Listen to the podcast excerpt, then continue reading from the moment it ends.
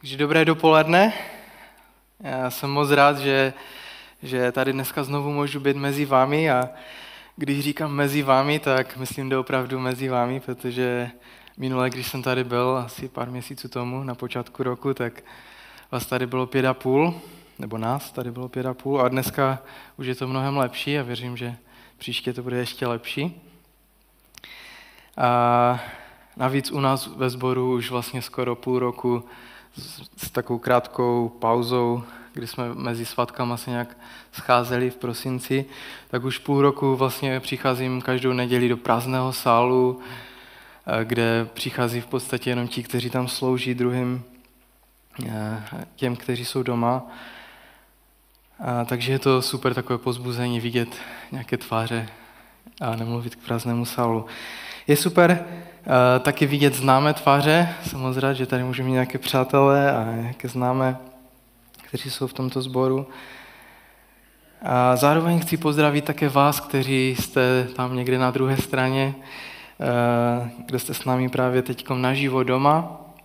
A tak jsem vážně rád, že jste s námi právě teď, protože uh, tenhle čas jste mohli využít třeba nějak jinak, nebo jste si mohli říct, pustím si to na podcastu nebo na, na YouTube později. Ale jste s námi právě teď a tak jsem rád za to a tak vás zdravím. A zajímalo by mě, když bychom šli teď k tomu, co chci dneska říct, tak zajímalo by mě, kolik z vás běželo někdy nějaký závod, třeba jednou nebo několikrát v životě. A nemyslím teď na 100 metrů nebo na 1500, jak se běhá ve škole, nebo to určitě každý, že nějak běžel. Ale vím, že někteří třeba běhají eh, orientační běh nebo maraton, půlmaraton, možná někdo z vás. Eh, nebo jste běželi eh, závod pět beskidských vrcholů nebo beskidskou sedmičku, máme tady nějaké takové lidi. A to je jedno, vlastně pokud jste někdy sledovali Formuli 1, tak to taky bude stačit. Skvělá věc ohledně těch závodů je, eh, že víte, na jakém jste kilometru. Není to tak vždycky, ale obecně řečeno, víte, kde, kde se zrovna nacházíte. Víte, kolik máte za sebou kilometrů, kolik máte za sebou vrcholů nebo kol. A víte taky, kolik vám už jenom zbývá. A když jsem byl mladší, byl jsem několikrát na závodu pět beskických vrcholů, už je to dost dávno. Ale i když jste na druhém vrcholu a další tři vrcholy budou dost těžké je zvládnout, aspoň víš, kde jsi, aspoň víte, kde jste. A aspoň si můžete říct, už zbývají jen tři vrcholy. A nedávno jsem se bavil s jedním vedoucím o výzvách, které přináší vedení uprostřed eh, toho období koronaviru. A zhodli jsme se na tom, že eh, největší eh, věc je, že nemáme ponětí o tom, na jakém kilometru se zrovna nacházíme, na jakém kilometru zrovna jsme. Možná v létě jsme si říkali, jo, jsme, jsme uprostřed, nebo na začátku, jsme na konci. A říkali jsme si, je to běh na pět kilometrů, nebo závod na 100 kilometrů. Problém je, že nemáme ponětí, na jakém kilometru se zrovna nacházíme. A, a tak se ptáme otázku, jak dlouho ještě? A i dneska se ptáme tuhle otázku. A víte co? Není to otázka jenom covidu. Tuhle tu otázku se budou lidé ptát, i když na covid zapomeneme. Možná na něho nezapomeneme, ale věřím, že jo. A je to otázka, kterou se lidé ptají už po tisíce let. Jak dlouho ještě? A posuneme se teď na chvíli tisíce let zpátky, ještě dokonce do doby, než přišel pán Ježíš. Existoval král, který se jmenoval David. A tyhle slova jsou připisovaná jemu. Je to žálm 13. Můžete sledovat ve svých biblích nebo taky na obrazovce. Je napsáno, nebo zní to tak. Jak dlouho ještě, hospodine, zapomeneš na mě na, věk, na věky? Začíná to třemi slovy. Jak dlouho ještě? Pár tisíc let zpátky on se nejen ptá, jak dlouho ještě, on se, on se ptá Boha, jak dlouho ještě, hospodine? Zapomeneš na mě na věky? To vypadá, to nevypadá na člověka, který je v pohodě, že? To vypadá na člověka, který je vyčerpaný čekáním, je vyčerpaný tím, jak dlouho ta věc, ve které je, bude trvat. A na to, co čteme, nebo na to, co dneska budeme, o čem budeme mluvit, je žánr, žánr v Biblii, kterému se říká žálm nářku nebo žalospěv. A žalospěv je takový druh žalmu, který říká, OK, eh, věci nejsou v pohodě a já s tím nejsem v pohodě a potřebujeme si o tom promluvit. To je, jak asi vypadá žalospěv. A když někde uprostřed své Bible eh, otevřeme eh, Biblii, tak, tak je tam kniha žalmů, kde je 150 žalmů, 150 takových písní a záleží, jak různí lidé je rozdělují, ale někteří to rozdělují tak, že jedna třetina z nich jsou žalospěvy. Znamená, jedna třetina židovského zpěvníku měla část, tohle není OK, já nejsem OK a potřebujeme si o tom promluvit. Dám vám nějaké pří, příklady a jenom pár z těch všech. Mm. Žálm 10 říká, proč se ukrýváš v dobách soužení, mluví eh, k Bohu. A říká, pane, jsem v problémech a zdá se, že se schováváš. Co se děje? Další žalm 42. Eh, proč jsi na mě zapomněl? Žalm 22. Proč jsi mě opustil? To je žalm, který Ježíš cituje z kříže. Bože můj, bože můj, proč jsi mě opustil? A náš dnešní žálm, žálm 13, jak dlouho ještě, hospodine? Jak dlouho ještě? Zapomeneš na mě navždy? A pojďme dneska mluvit o tom, být upřímný k Bohu. V naší dnešní západní kultuře v Evropě a v Americe a tak eh, tohle všechno, tyhle žalospěvy vypadají jako, že tohle se nehodí. Něco je špatně. Ale podle všeho židovská kultura v té době byla jako přicházet k Bohu se, s těmi svými nejhlubšími otázkami ve svých nejhorších chvílích života, v těch negativních emocích, bylo nejenom dovoleno, ale bylo to dokonce něco vítaného. Bylo to zdokumentováno, zapsáno, dokonce zhudebněno. Není to jen dovoleno, ale vítáno. A dneska projdeme spolu žalospěv, žalm 13, který je nejen, se nejen ptá, jak dlouho ještě, ale ptá se to čtyřikrát ve dvou verších. Zajímalo by mě, možná to je dneska pro tebe, pokud jsi vyčerpaný čekáním, vůbec nemáš ponětí, na jakém kilometru zrovna jsi. Myslím, že Žálm 13 může sloužit jako návod, jak mluvit k Bohu, když jsi na dně, když dojdeš na konec svých sil, když nevíš, na jakém kilometru jsi a vlastně ani nevíš, co říct. Žálm 13 má pouze šest veršů a zřetelně tam jde vidět struktura, verš 1 až 2, 3 až 4 a 5 až 6, nebo některé rozdělení jsou 2 až 3, 4 až 5 a potom 6. A protože je tak krátký, tak můžete ho lehce projít a bývá často používán jako příklad žel zpěvu.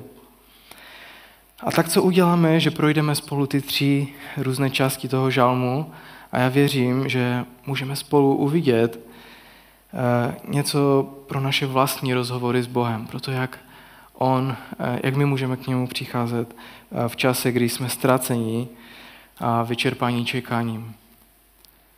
Jste připraveni? První bod eh, je stěžování si, stěžovat si. To, to není moc pozbudivé, Honzo, že? Doufám, že takhle nechceš pokračovat, že? A něco uvnitř nás nám říká, není stěžování si jakože něco, něco špatně? Něco špatného? Záleží. Záleží, jak si stěžuješ a komu si stěžuješ. Ale třináctý žálm začíná s kýžností. Pojďme se na to podívat. Říká, jak dlouho ještě, hospodine, zapomeneš na mě na věky? Jak dlouho ještě budeš skrývat přede mnou svoji tvář? Jak dlouho mám nosit úzkosti v duši, den co den cítit v srdci zármutek? Jak dlouho ještě můj protivník bude nade mnou vítězit? A jak dlouho ještě? Jak dlouho ještě? Čtyřikrát po sobě. A vůbec tam není žádný úvod. Není jako, že nebeský oče, skvěle, že jsme se mohli dneska sejít a že můžu tady být a by the way je tu něco, o čem bych chtěl mluvit, co bych se chtěl zeptat. Vůbec ne. Přichází, jak dlouho ještě? Hospodine, jak dlouho to bude trvat? Je to jako vystřel z děla, žádný úvod. Tak tahle píseň začíná a čtyřikrát po sobě. Je to reálné, takové syrové, neupravené reakce plná emocí člověka, který je vyčerpaný čekáním. Jak dlouho ještě, hospodine, zapomeneš na mě na věky? Jak dlouho ještě budeš ukrývat přede mnou svoji tvář? Myslím si, že to je důležitá otázka, protože zpátky, když bychom šli na začátek Bible do knih Možíšových, je tam modlitba požehnání, kterou se měli kněží modlit nad lidmi a žehnat jim. A ta modlitba byla jako, ať hospodin ti žehná a chrání tě, ať hospodin na tebou rozjasní svou tvář a daruje ti přízeň, ať hospodin k tobě obrátí svou tvář a obdaří tě pokojem. A v tom požehnání má Bůh obrátit svou tvář a, a rozjasnit ji nad, nad lidmi. A v našem žálmu David říká, jak dlouho ještě budeš skrývat svou tvář přede mnou. Jak dlouho budu přežívat bez tvého požehnání, bez tvé přízně.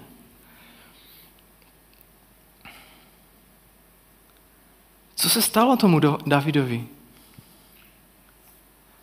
Já, já nevím. My nevíme. Tahle ta píseň je připisována králi Davidovi, ale my nevíme, jaká událost se stala zrovna v jeho životě. Co prožíval, co dalo podnět k téhle konkrétní stížnosti. Jak dlouho ještě? Nevím, jaká událost to byla, ale vím, jaká událost to mohla být. A bylo to, takový, bylo to takové hrozně dlouhé drama. Eh, kdy, které začalo takovou událostí s prakem a s kamenem. Pelištejci zautočili na Izrael, byli připraveni srovnat se zemí každé město, každou vesnici, kde vstoupili. A byla to hrozná doba. A v jednom údolí staly proti sobě dvě armády a, a čekali, kdo, kdo udeří první možná, ale místo toho, aby spolu bojovali, poslali dva válečníky. Pelíšejci poslali brutálního válečného veterána Goliáše, Obra, a Izraelci posílají Davida, který nemá skoro žádné zkušenosti, jenom když hlídal stádo svého otce a napadla ho zdravá, dravá zvěř, tak, tak si nějak poradil. A tak kamen letí, Goliáš padá na zem a pelištějci utíkají a minimálně pro ten den a pro nějaké další následující dny jsou zachráněni a Davidova popularita během jediného dne neuvěřitelně stoupla. A v tom okamžiku se stal cílem zuřivého vzteku toho vládnoucího krále, krále Saula, který viděl Davida jako obrovskou hrozbu. Davidova popularita byla hroz, hrozbou pro krále Saula. A Saul eh, na to reaguje hroznou, prostě šílenou žádlivostí. Je tam popsána v Biblii jedna scéna, kde Saul hází oštěp na Davida a to se stalo dokonce dvakrát. A najednou ten zázračný kluk, ten David, který je zachránil, ten pastýř, který se oženil s královskou dcerou a měl ze dne na den přístup do královského paláce, musí utíkat ze strachu o svůj život a žít v jeskyni někde ve skalách, někde v poušti. David utekl, šel do Betlema, vzal své rodiče, taťku, mamku, utíkají ze země, protože hrozí, že Saul chce ublížit Davidovi, chce, chce se dotknout jeho a těm, těm těch, kdo jsou mu blízcí. Myslím, že když David utekl od Saula, bylo mu možná kolem 22 let. A to, že žil někde v jeskyni na útěku, zažíval právě když mu bylo 22 let. A když mu bylo 23. A když mu bylo 24. A když mu bylo 25 a 26 já nevím, možná v pátém roce nebyl ve stavu náhodou, jak dlouho ještě? Jak dlouho ještě budeš skrývat svou tvář, hospodine? Mezi náma něco bylo. To není jenom životní krize, to, ale to je i duchovní krize, krize víry. Dobře, nevím, jestli David napsal 13. žalm, když byl na dlouhodobém útěku před králem Saulem. Ale vím, že, že to mohl napsat v tom čase. Jak dlouho ještě? Je to stížnost někoho, kdo je vyčerpaný čekáním. Jak dlouho ještě to potrvá? Nemá ponětí, na jakém kilometru se zrovna nachází, jak dlouho to ještě bude trvat. A když jsem říkal, první bod je stížnost, nezní to pozitivně, ale hrozně moc záleží na tom, jak si stěžuješ a komu si stěžuješ. Rozhodující otázka je, jakým směrem se díváš při své stížnosti. Je dost možné, že se zrovna díváš právě na ten svůj život, na ten svůj problém, nebo na to, co zrovna je to těžké ve tvém životě. Znáte to, že? Je těžké se odpoutat od té věci, kterou zrovna prožíváme, která je těžká, která, kterou nezvládáme a nevíme, jak dlouho to potrvá. Ale to není to, co David dělá. David se obrací přímo na Boha. Jak dlouho ještě, hospodine, zapomeneš na mě na věky? Jak dlouho ještě budeš ukrývat přede mnou svou tvář? Obrací se k Bohu uprostřed svého čekání. Důležitá otázka pro nás. Jakým směrem se díváš ty? Obrať se k Bohu uprostřed svého čekání. Možná tu je někdo, kdo čeká a modlí se za dítě a, a je to den za dnem, rok za rokem, čekání, modliteb. Stále se objevují kolem páry, které přicházejí s tou radostnou zprávou. Někteří se ani netváří radostně a vy jenom čekáte a čekáte. Obrať se k Bohu ve svém čekání. Možná se modlíš za své děti, které odešly od Boha. Nenasledují Ježíše a modlíš se a čekáš den za dnem. Rok za rokem. Obrať se k Bohu ve svém čekání. Důležitá otázka v tomhle je, kterým směrem se díváš. A super na 13. žalmu je, že nekončí jenom stěžováním si. A přines svou stížnost, ale přines své žádosti, prozby. Druhý bod jsou prozby. A tak můžeme se podívat. A tam je napsáno, pohleď na mě a odpověd, odpověz mi, hospodine, můj Bože. Osvíť mi oči, jinak usnu smrtelným spánkem, aby můj nepřítel neřekl, zdolal jsem ho. Padnuli, moji protivníci budou jásat. Pohleď. Pamatujete, před tím říká, jak dlouho ještě budeš skrývat svou tvář přede mnou. Najednou říká, pohleď na mě. Prosí Boha o pomoc, žádá ho o, o pomoc, žádá ho o to, aby přišel se svým požehnaním, přišel, aby na něho upřel svůj zrak. A já vím, že je možnost, že, že budu úplně nad ně někdy a že budu vyčerpaný nějakou situací a budu No a nebudu prosit Boha o pomoc v té situaci. Budu sám. Častokrát se nám to někdy stává, že jsme tak zahledění do, do těch věcí, které prožívám, které jsou těžké. Jsme tak skleslí, že, že ani neprosíme Boha o pomoc. Nemyslím si, že jsme vždycky dobří v žádání Boha o jeho zásah a jeho pomoc. Dokonce někteří lidé tvrdí o to, že, že nemáme Boha už prosit, ale že už všechno jakoby máme. Ale vidíme, že to tak není, že? Že všechno nemáme. Když Ježíš chodil po zemi, byla spousta lidí, kteří za ním přišli a žádali ho. Od podzimu jsem u nás ve sboru měl, když jsem kázal, jsem měl sérii z Markova Evangelia. Ještě jsem ji nedokončila, už ji asi ani nedokončím, ale Marek, první kapitola, je tam malomocný muž. Není to označení specifického onemocnění, ale zahrnuje všechny onemocnění kůže, protože nevěděli, jestli to je zrovna nakažlivé nebo ne. A všichni ti lidé, kteří měli nějaké onemocnění kůže, tak museli opustit svoji rodinu, společenství, synagogu, město a žít úplně mimo v ústraní. Byl si označený za někoho, kdo byl nazvan nečistým. Nemohl si být se svými dětmi, se svými přáteli. Pokud si byl dědeček, nemohl si vidět své vnuky.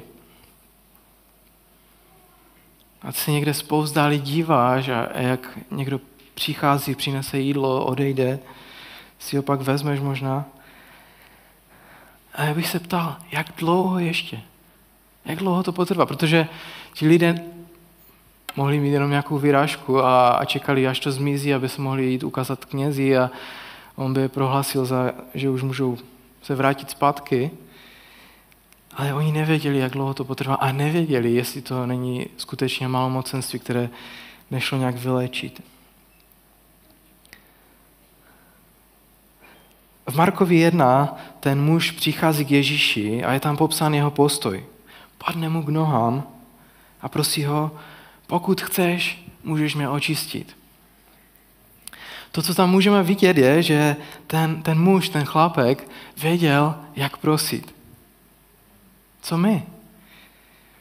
O pár stránek dál je chlap jménem Jairus. Žije v Kafarnaum, Ježíš přepluje Galilejské jezero, už při, přiráží s loďkou s učedníkama k břehu a, a přiběhne tam muž jménem Jairus, žije v Kafarnaum a Ježíš prostě se s ním setkává. A Jairova 12-letá dcera je nemocná a umírá, je, je vážně nemocná. Je to jeho jediná dcera, je jí 12 a znovu vidíme jeho postoj. Padne mu k nohám, chytí ho možná za kotník a říká, musíš přijít do našeho domu. Prosím, polož ruce na ní, aby byla uzdravena a žila. Tenhle muž věděl, jak prosit. Jak je to s náma? Pár kapitol dál, Marek 7. kapitola, je tam žena, která ani dokonce není židovka. Ježíš jde někam, kde nejsou židé, že? aby si chvíli odpočinul mimo židovské území. A je tam syrofeničanka, která má dceru posedlou démony. Jaká noční mura, eh, kterou zažívali den za dnem, neustále. A možná se ptali, jak dlouho ještě. Jak dlouho ještě to potrvá? A znovu vidíme, padla mu k nohám na kolena a prosila ho, aby vyhnal démona z její dcerky. Tahle žena věděla, jak prosit. Nechci rozebírat ten příběh, ale projevila fakt velkou víru.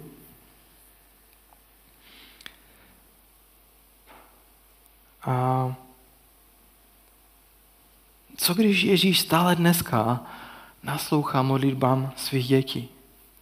Není to tak? Dneska stále nám chce naslouchat. Bod číslo dvě, pros, žádej. A poštol Pavel po Ježíšově ukřižování a vzkříšení píše skupině věřících ve městě Filipy. A na konci tohoto dopisu ve čtvrté kapitole píše, o nic nebuďte úzkostliví, ale ve všem oznamujte Bohu své žádosti v modlitbě a prozbě s děkováním. Oznamujte Bohu své žádosti. A pokračuje a boží pokoj přesahující všechno chápání bude střežit vaše srdce i mysl v Kristu Ježíši. Někdy chceme ten pokoj zažívat bez toho, aniž bychom prosili, bez toho, aniž bychom žádali. Abychom předkládali naše prozby Bohu.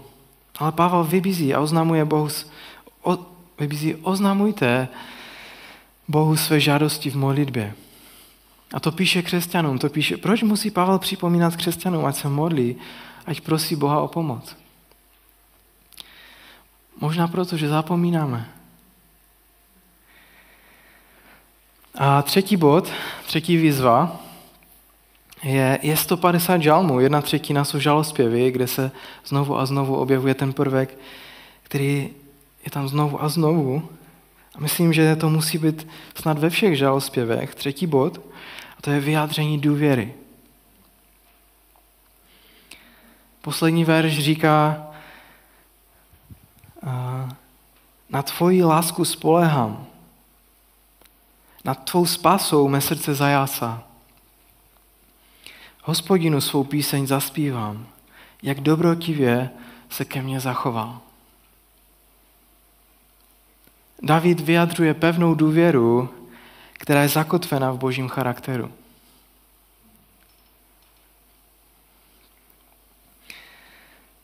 A jsou dvě věci. Nejprve, co tady čteme, mm, můžeme ten žálm přečíst za 30 až 40 sekund možná.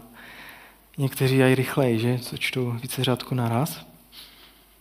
A obrácení se od stěžování si k hospodinu, a, nebo k tomu hospodinu svou píseň zaspívám, trvá rozhodně déle než 34 nebo 40 sekund. Čteme tady dost zhuštěnou verzi toho, co se stalo v tom příběhu, co, co David prožíval, co se stalo v průběhu nějakého času. Možná to trvalo hodiny, nebo týdny, měsíce možná, aby se dostal z jak dlouho ještě k tomu, že, že ti důvěřuju, hospodine. Takže čteme něco, co je zahuštěné, ne, nestane se to za tři sekundy. Druhá věc, potřebujeme si uvědomit, uvědomit, že pomoc ještě nepřišla. A říká, na tvoji lásku spolehám. Stále, stále je v problémech, stále nepřišlo to řešení, ale je tam to uvědomění si, to vyjádření důvěry. Ptá se, jak dlouho ještě, ale zároveň říká, já ti důvěřuju, hospodine. A my dneska máme výhodu, kterou král David neměl. Žil zhruba tisíc let před Ježíšem a my máme výhodu, když se můžeme vrátit a podívat se zpět na kříž. A Ježíš jen najednou nevysel na kříži, on záměrně podstoupil smrt na kříži za tebe i za mě. Byl to záměr a to něco vypovídá o božím srdci pro tebe a pro mě, o boží milosti, o jeho lásce, o jeho dobrotě. Ježíš říká, důvěřuj mi, svěř svou naději, svůj život do mých rukou. Zajímám se o tebe více, než si to dokážeš představit. I v té nejtemnější hodině našeho života můžeme být stále zakotveni v naději kříže a naději vzkříšení. Když se podíváme na kříž, můžeme spolu vyznat, věřím, že jsi dobrý. Věřím, že jsi moudrý a věřím, že ti můžu důvěřovat. A je to silná věc pro někoho, kdo je vyčerpaný čekáním, pro někoho, kdo neví, na jakém je kilometru, pro někoho, kdo neví, jak dlouho to ještě potrvá. A když jsme v nějakém problému, když jsme v těžkosti, když jsme v období koronaviru, máte problémy v rodině, v zaměstnání, kdekoliv, nevíme, jak dlouho to ještě potrvá, ale můžeme vyznat, věřím, že ti můžu důvěřovat. Nemám vůbec ponětí, jaké těžkosti a problémy, situace jsou tady u vás, nebo u vás doma, tady v rodině, v křesťanském centru v Českém Těšíně. A, ale věřím, že důvěra, věřím, že jsi dobrý, věřím, že jsi moudrý a věřím, že ti můžu dověřovat.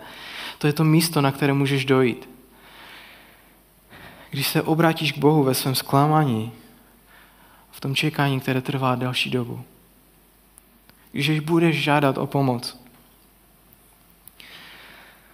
Rád bych vám pustil příběh, eh, takové video, ale nepustím, protože jsem nestihl sehnat titulky a už jsem neměl čas je udělat. Ale to příběh o člověku, který je uprostřed období čekání. Mluví o důvěře a naději a je v docela zoufalé situaci. Hmm. Ten člověk se jmenuje Tim Keller a je jeden z mých oblíbených autorů a, a kazatelů. Založil velmi úspěšně a známý sbor v New Yorku na Manhattanu. A proč jsem vám to chtěl pustit, je, protože jeho postoj, jeho pokora, vřelost je skvělá. E, když ho posloucháte kázat ve svém sboru, tak je vám jasné, že mu hluboce záleží na lidech, na, k kterým mluví. Tim Keller má rakovinu slinivky a z pohledu všech druhů rakovin je to fakt vážný typ rakoviny. A až 80% lidí na tento typ rakoviny umírá.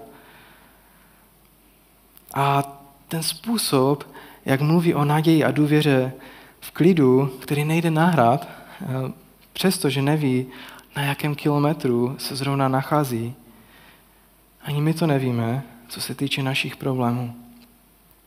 Tým nedávno v průběhu nemocí napsal knihu Naděje navzdory a tu vám určitě doporučuji, vyšla nedávno. A, mm, Žálm 13 nás učí, jak se modlit. Když nevíme, když se ocitneme na místě, kdy jsme v koncích. A učí nás, Stěžujte si, ale obraťte se od problému k Bohu. Učí nás prosté, předkládejte své prozby, své žádosti Bohu a důvěřujte.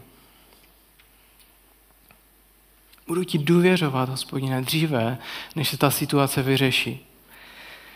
Možná budete překvapeni, když se v průběhu toho, když začnete důvěřovat Bohu, váš pohled změní ze zoufalství na naději. A tak na závěr, ať hospodin vám žehná a chrání vás, ať hospodin nad vámi rozjasní svou tvář a daruje vám přízeň, ať hospodin k vám obrátí svou tvář a obdoří vás pokojem. Amen.